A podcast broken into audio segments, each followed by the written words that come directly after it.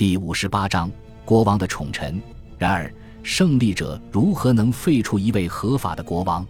这可是史无前例的非法之举。国王本应受到上帝的保护，对手高国王下手可是一件非常棘手的事情。一因三百二十七年，议会开幕。这届议会以国王之子威尔士亲王的名义召开。他因国王身在国外而成为护国公。当然，爱德华实际上被关在肯尼尔沃斯城堡。会上通过的各种表决和宣言都偏向伊莎贝拉和爱德华王子。由此可见，伦敦的政治势力坚定地同他们站在一起。有两位主教被派往肯尼尔沃斯城堡觐见国王，但是他们与国王的谈话记录没有保存下来。据传言，他不肯随两人返回伦敦，还出言诅咒了他们。在莫提莫的操控下，这场大会的第二次会议在威斯敏斯特召开。他言辞谨慎地宣布，国王已被领主们废除，理由在于国王违背了加冕誓词，任由身边宵小摆布。他一心要让教会和王国的显贵们走上毁灭的道路。赫里福德主教亚当·奥勒顿发表了一篇布道词，主题就是如果没有正当的统治者，人民就会走向灭亡。人民似乎已经达成共识，又一个代表团再度来到肯尼尔沃斯城堡，他们向国王发出了最后通牒。亚当·奥勒顿再次向他说教，他的傲慢自大和统治无道皆是恶行。主教随后宣布，如果他同意退位，将由其子继位。国王的同意至关重要，因为他至少可以赋予他们的行为以合法性的虚实。据说，当时身着黑袍的国王光顾流泪叹息。当他面见代表团时，他几乎因恐惧而昏迷。等到神志清醒之后，他最初不肯交出王冠，又经过一番争吵之后才勉强同意。当然，威胁内容不外如下：如果不从，就强迫他退位，另择他人取而代之。他们到底采取了何种逼宫办法？真相永远不为外人所知，但我们可以推断，整个事件是肮脏的，充满了不确定性和不可预测性。姿势体大，牵扯太多的利益，结果只能如此。某些显贵和主教必定会怀疑整个程序的合法性。然而，程序终究要履行。他们把废王从肯尼尔沃斯城堡接走，送到格洛斯特郡的伯克利城堡看管起来。他最初享受的待遇还不错，但废黜的国王不可能求得安宁。据说，曾经有两拨人马试图营救他，其中一次还差一点就成功了。正因为废王有可能逃出升天，故而他的命运注定会悲惨。有人曾经说，国王的监狱和墓地几乎可以无缝对接。他死于一三二七年九月，死法之野蛮，在英格兰编年史上堪称无与伦比。据说，有人用烧红的铁条插入了他的肛门，正如拉诺尔夫·希格登在他的始宗中所写：有人用烧得火热的炙叉置入他身后的隐秘之处，置他于死地。然而，这很可能是一种诗意笔法，影射他的激奸倾向。他的心脏被挖出来，放在银瓶中保存，后来随葬在伊莎贝拉的棺材里。他的尸体供格洛斯特的骑士和显贵远距离瞻仰，在格洛斯特修道院举行的葬礼上，教堂为了阻挡人群蜂拥而上，还特意放置了大型路障。看管他的守卫没有一人因国王之死而被判罪，有两人被定为无罪，有一人后来为爱德华三世效力，第四位离奇遇害。事情到此还没完，后续更为精彩。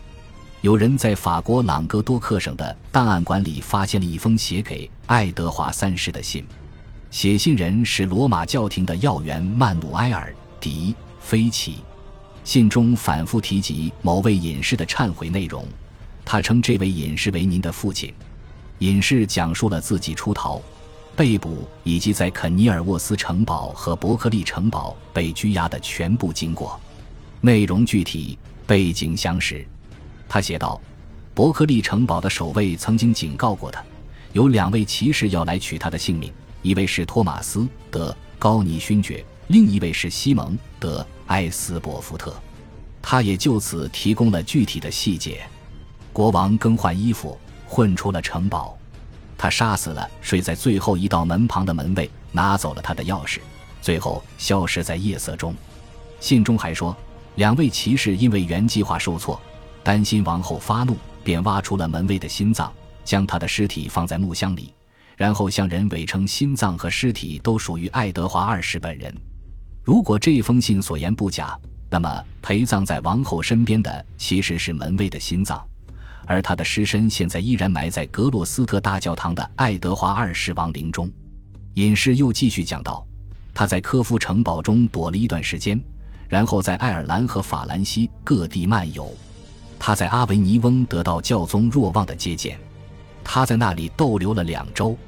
他一副隐士打扮，一路走到德意志，后来又去了伦巴第，并且在这里写下了自己的忏悔。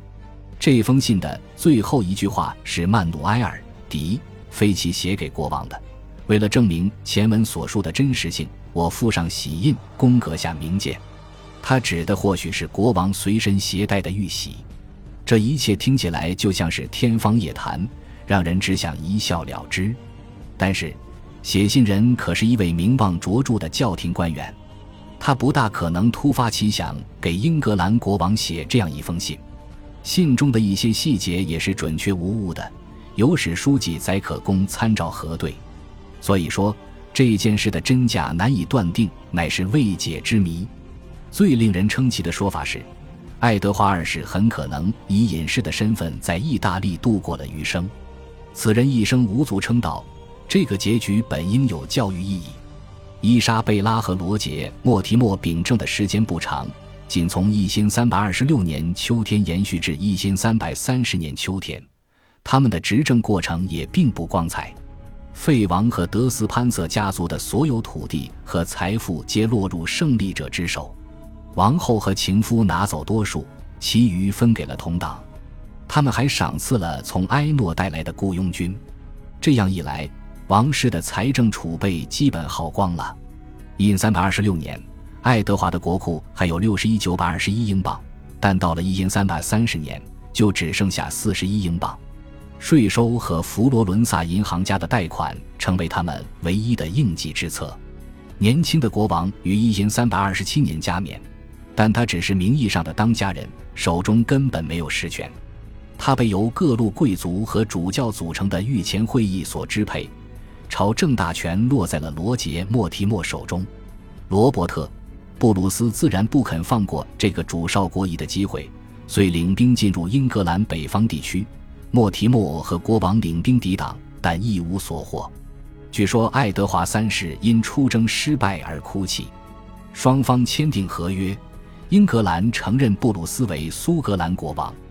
这对爱德华的未来统治来说可不是什么好兆头。然而，这位新国王不像乃父，到了十八岁。他开始心生焦躁，牢骚满腹。他与祖父爱德华一世一样，渴求立下军功，将其奉为君主独有的权利。他因苏格兰战争的失败而怪罪莫提莫，并因为国库收入下降而对他横加指责。莫提莫也因为权倾朝野而与主上产生不和。伊莎贝拉此时又怀上了莫提莫的孩子。这使得爱德华非常担心自己会被废除，被迫让位给这个孩子。有人告诉他，与其坐等狗来咬自己，还不如自己主动去咬狗。于是他便密谋暗杀莫提莫。有一回，莫提莫和伊莎贝拉双双前往诺丁汉城堡，爱德华就带上一伙骑士埋伏在城堡外的灌木丛中。城堡中的一位官员向他们透露了一个秘密。有一条隐秘地道直通生活区，于是爱德华就以此发动奇袭，并且逮捕了莫提莫。